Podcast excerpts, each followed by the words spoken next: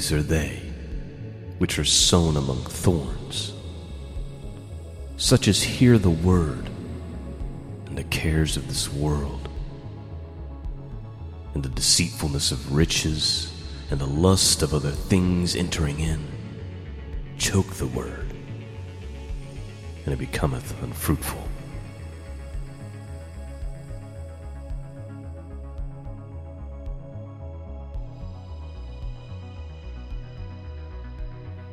Greetings, friends. Welcome back to the broadcast. I'm Shawn. Website can be found at scriptureandprophecy.com. That's where you go to find the archives, and that's where you go to support this mission of truth. Well, we're doing kind of a part two today of, you know, why the wicked prosper. And, uh, just kind of wrestling with that reality that the, that the wicked grow old in their wickedness and uh, a couple days ago, we did part one, and we were talking. We we really looked at the wheat and the tares, and the, that parable and how they have to grow up together until the harvest time. And then when the harvest comes, then there's the separation and the tares, the seed of the enemy. They they're thrown in the fire, and then the wheat, the the tear or the wheat um, the seed of God is gathered into his barn. Along with the with that parable was the uh, parable of the sower, and we read it from the book of Matthew. We're actually going to look at it from the book of Mark today. Uh, it's 19 verses, but that's not our focus. Our main focus is going to be on the story that Jesus tells of the rich man and Lazarus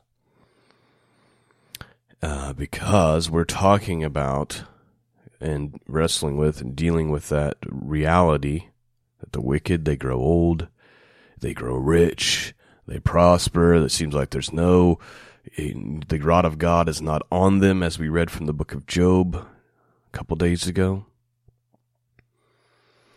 But that's only for a short time. That's only that short window of human life.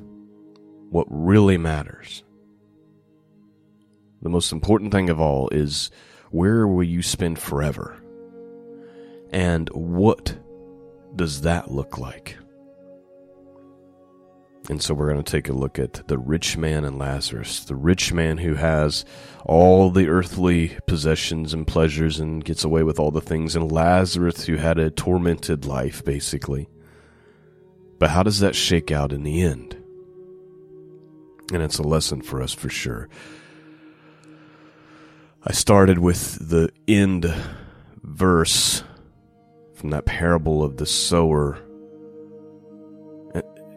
and these were the ones that were sown among thorns. They hear the word, but it, it can't be fruitful in their lives because they're so weighed down with the cares of this world and the deceitfulness of riches.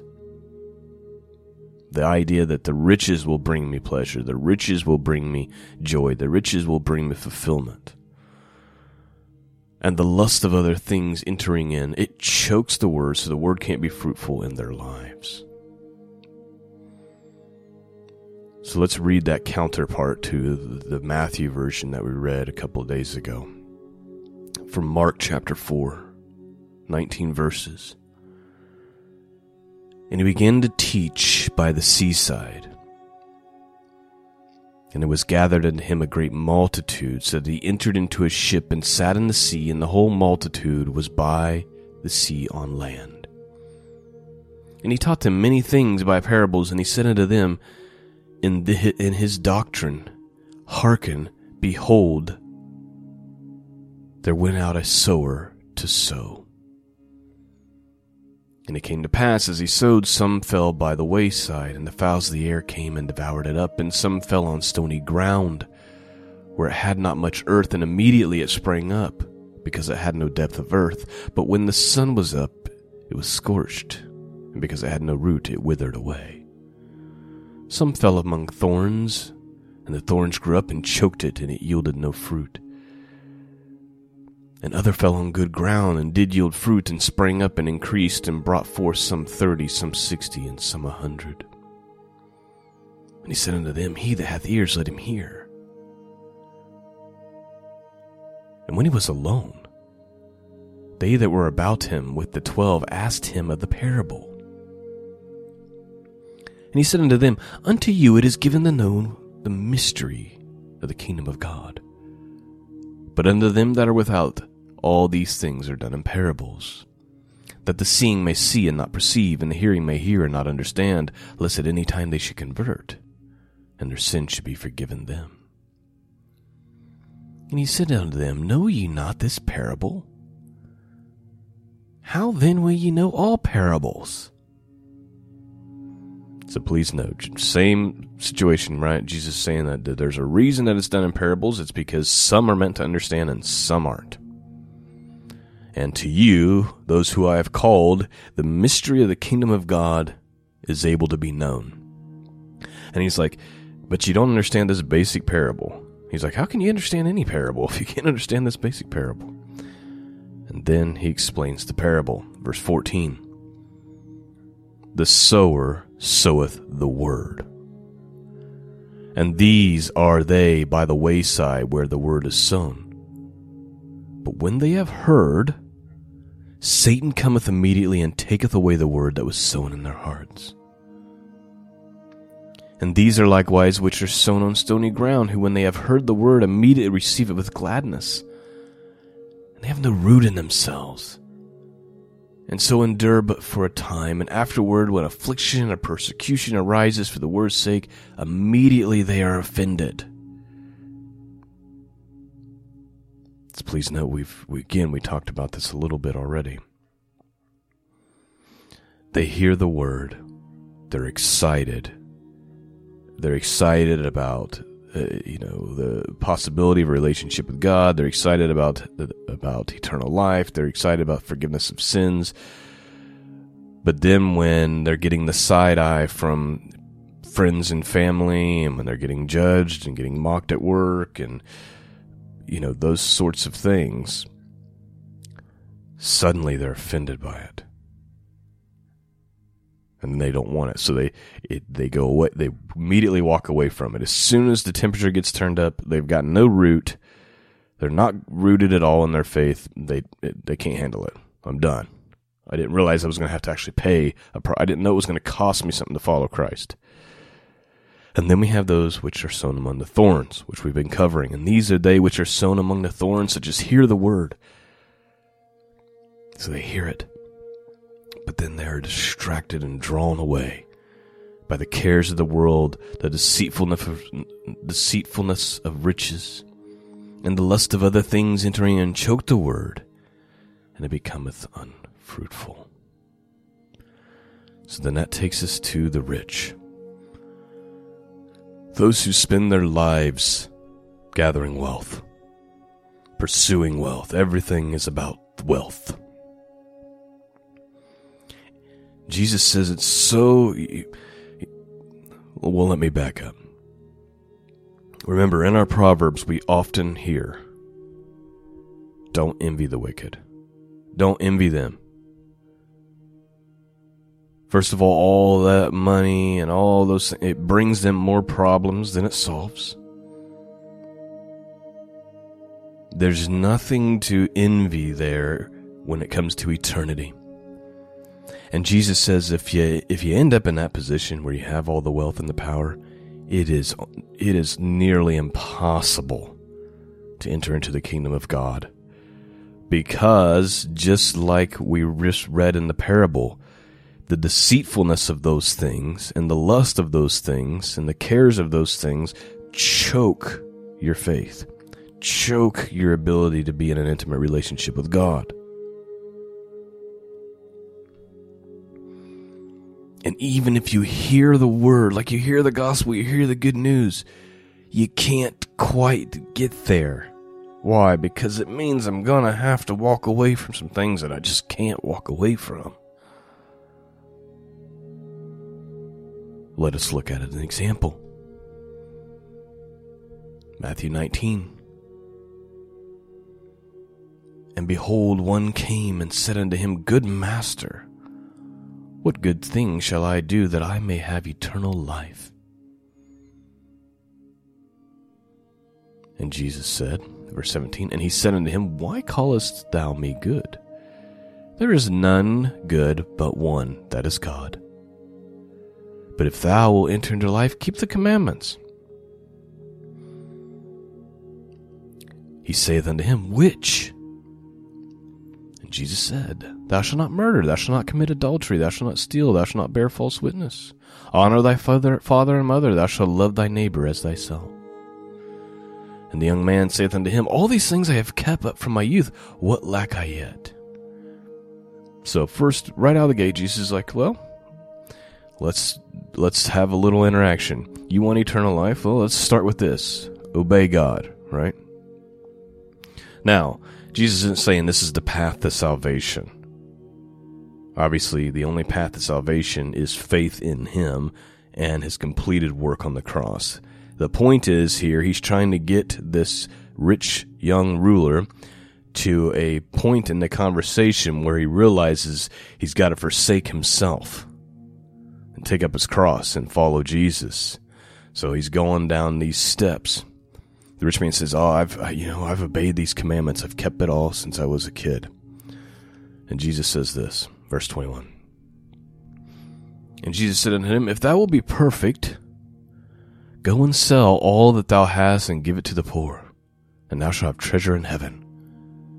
And come and follow me. So notice the exchange.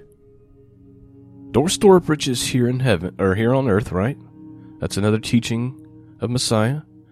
Rather, store them up in heaven, right where you're going to be forever. you, you, you, you spend your whole life gathering up treasures and junk here on earth that's just going to end up in somebody else's possessions. Eventually, it's going to belong to somebody else, or it's going to be in a landfill somewhere. It's going to rust and decay. And you're going to die. And your life is going to be like a blip, like a grain of sand, because it's short lived or you can store up treasures in heaven where they where it doesn't tarnish, where it won't end up belonging to somebody else, and it'll be yours forever. But we can't wrap our minds around this. So he tells the rich man, ditch the possessions, sell all that junk, give it to the poor. You'll have more abundance, honestly, in heaven, and then follow me. Like if you really want eternal life, you have to what? You have to follow Christ. So Jesus said, If you will be perfect, go and sell all you have and give to the poor, and thou shalt have treasure in heaven, and come and follow me. Verse 22. But when the young man heard that saying, he went away sorrowful, for he had great possessions. And Jesus said to his disciples, Verily I say unto you that a rich man shall hardly enter into the kingdom of heaven. And again I say unto you, it is easier for a camel to go through the eye of a needle than for a rich man to enter into the kingdom of God. And when his disciples heard it, they were exceedingly amazed, saying, Who then can be saved? You see, at this point, the disciples are still thinking in the terms of society. Well, that person must be better and more important than me. They're the ones with all the money and possessions. So if they can't be saved, who can?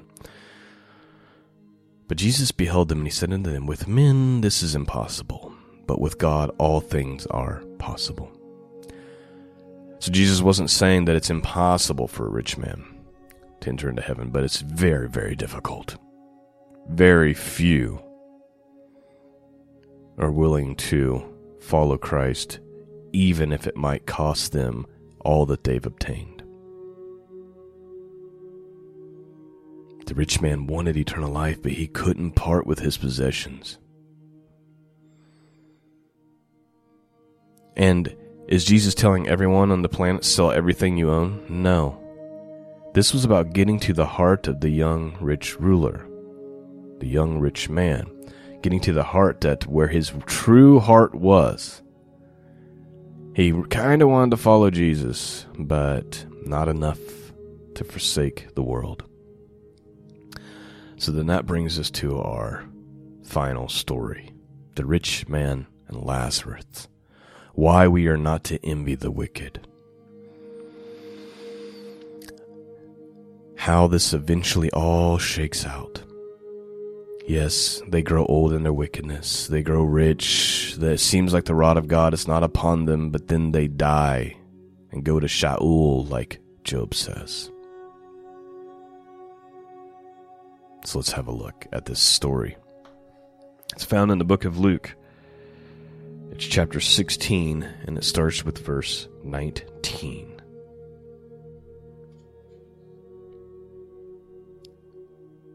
There was a certain rich man, which was clothed in purple and fine linen, and fared sumptuously every day. And there was a certain beggar named Lazarus, which was laid at the gate full of sores, and desiring to be fed with the crumbs which fell from the rich man's table. Moreover, the dogs came and licked his sores. And it came to pass that the beggar died and was carried by the angels into Abraham's bosom. The rich man also died and was buried. And in hell he lifted up his eyes, being in torments, and seeth Abraham afar off, and Lazarus in his bosom. So please note the first things that we are noting we have Lazarus.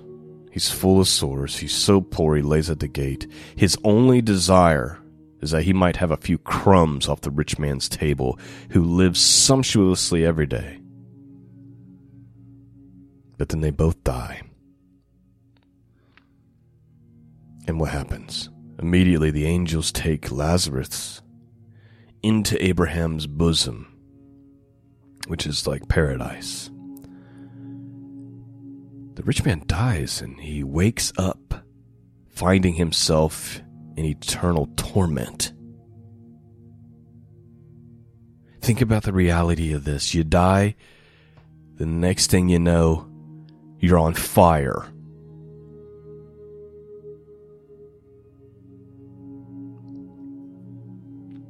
And he looks up and he sees Lazarus in the bosom of Abraham in paradise. Many commentators make the note that Jesus doesn't say this is a parable. He doesn't say this story is like the kingdom of heaven. He just tells a story. Which leads us to conclude that there's a good chance that this is not a made up story, that this is a true story that Jesus knows. And he's sharing it with us.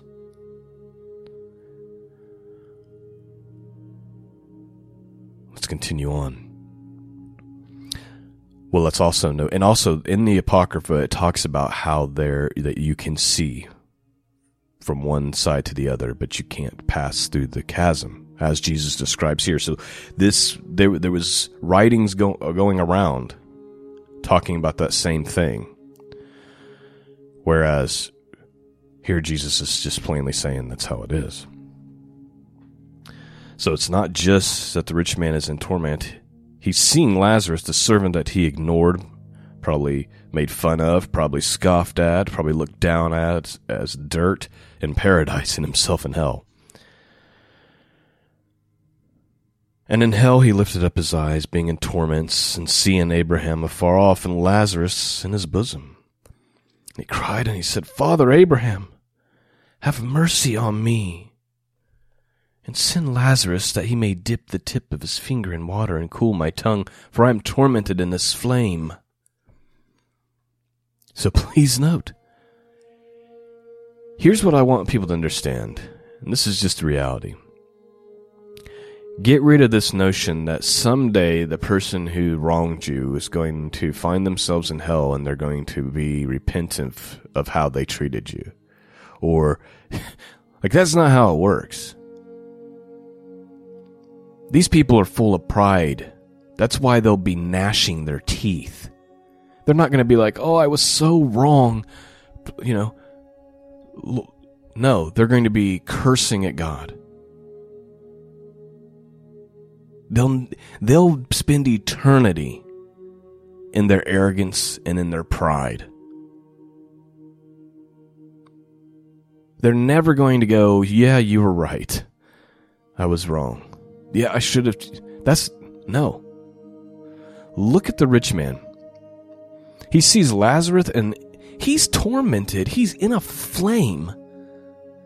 And he's still so arrogant as to think that Lazarus should be serving him, should come down and dip his water and give him something to drink. Verse 25 But Abraham said, Son, remember that thou in thy lifetime received thy good things, and likewise Lazarus evil things. But now he is comforted, and thou art tormented.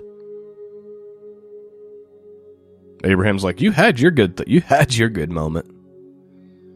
You decided that your good moment was going to be those small few years where you got to live in luxury, and Lazarus lived in evil. Well, now the roles are reversed, except now it's eternity. Now it's forever.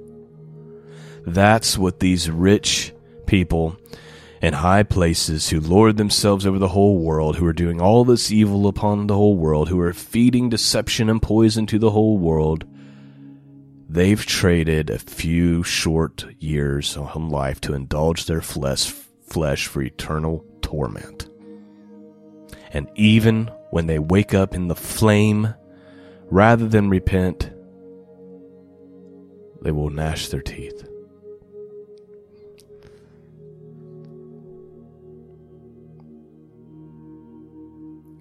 You received your good things, likewise Lazarus evil things, but now he is comforted and thou art tormented. And besides all of this, between us and you there is a great gulf fixed, so that none, so that they which would pass from hence to you cannot, neither can they pass to us, that they would come from hence. And then he said, I pray thee therefore, Father, that thou wouldest send him to my father's house. He's still talking about Lazarus he still thinks La- he still thinks Lazarus is his servant. For I have five brethren that he may testify unto them, lest they also come unto this place of torment. So the rich man does have a moment where he's concerned about his family back home. Please send Lazarus to go tell them about this place. Like hell is real. Go tell them to, to turn it around, right? Hell is real. And Abraham said unto him, They have Moses and the prophets, let them hear them. What's Abraham saying in this story? What's being said? They have the Word of God. So, by God's measure, that is enough. God values His Word so much, puts so much emphasis on His Word and the power of His Word, that that is enough to condemn you. You've heard the Word. It has power. You know it because it pierces your hearts. But if you ignore that reality, that's on you. Abraham said, They have Moses and the prophets, let him hear them. And then he said, Nay, Father Abraham, but if one went unto them from the dead, they will repent. And of course, Jesus knows this isn't true, right?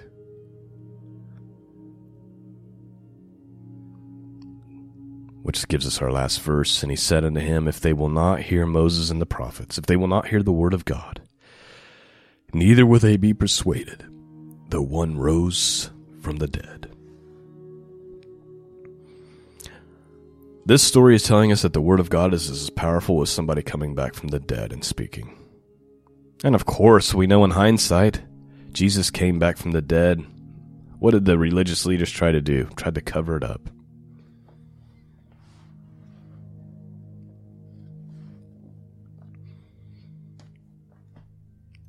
The rich are not to be envied, rather to be pitied. Not all of them, but many of them, many of the people that you think of in high places, who are so wickedly evil, yet so wealthy. They're not really wealthy.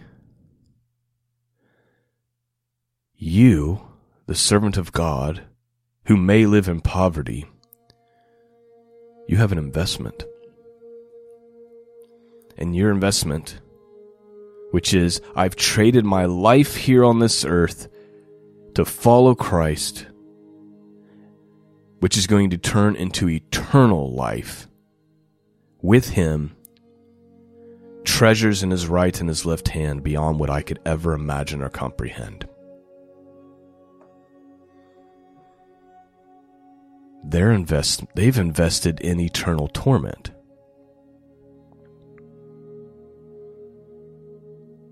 Ooh, they get to indulge themselves while they're aging and they're basically animated corpses up there in front of the camera.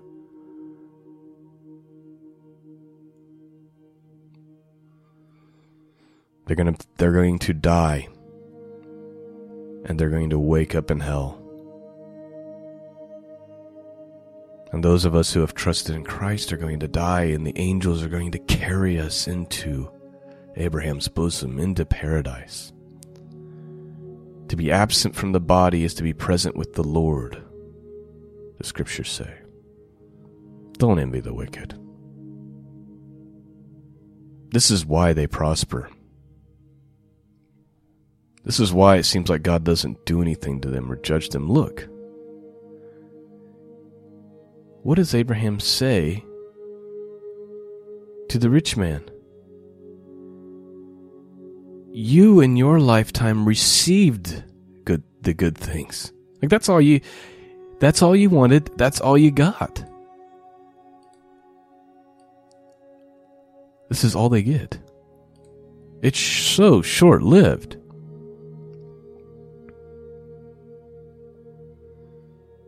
That is our podcast for this morning. I pray you've been blessed and strengthened. Thank you for listening. Thank you for support. Thank you for those of you who bless the ministry and support the work that's being done here. Please pray for me and my family. Spiritual warfare is on high. Peace and grace be with all of you, and until next time, God bless.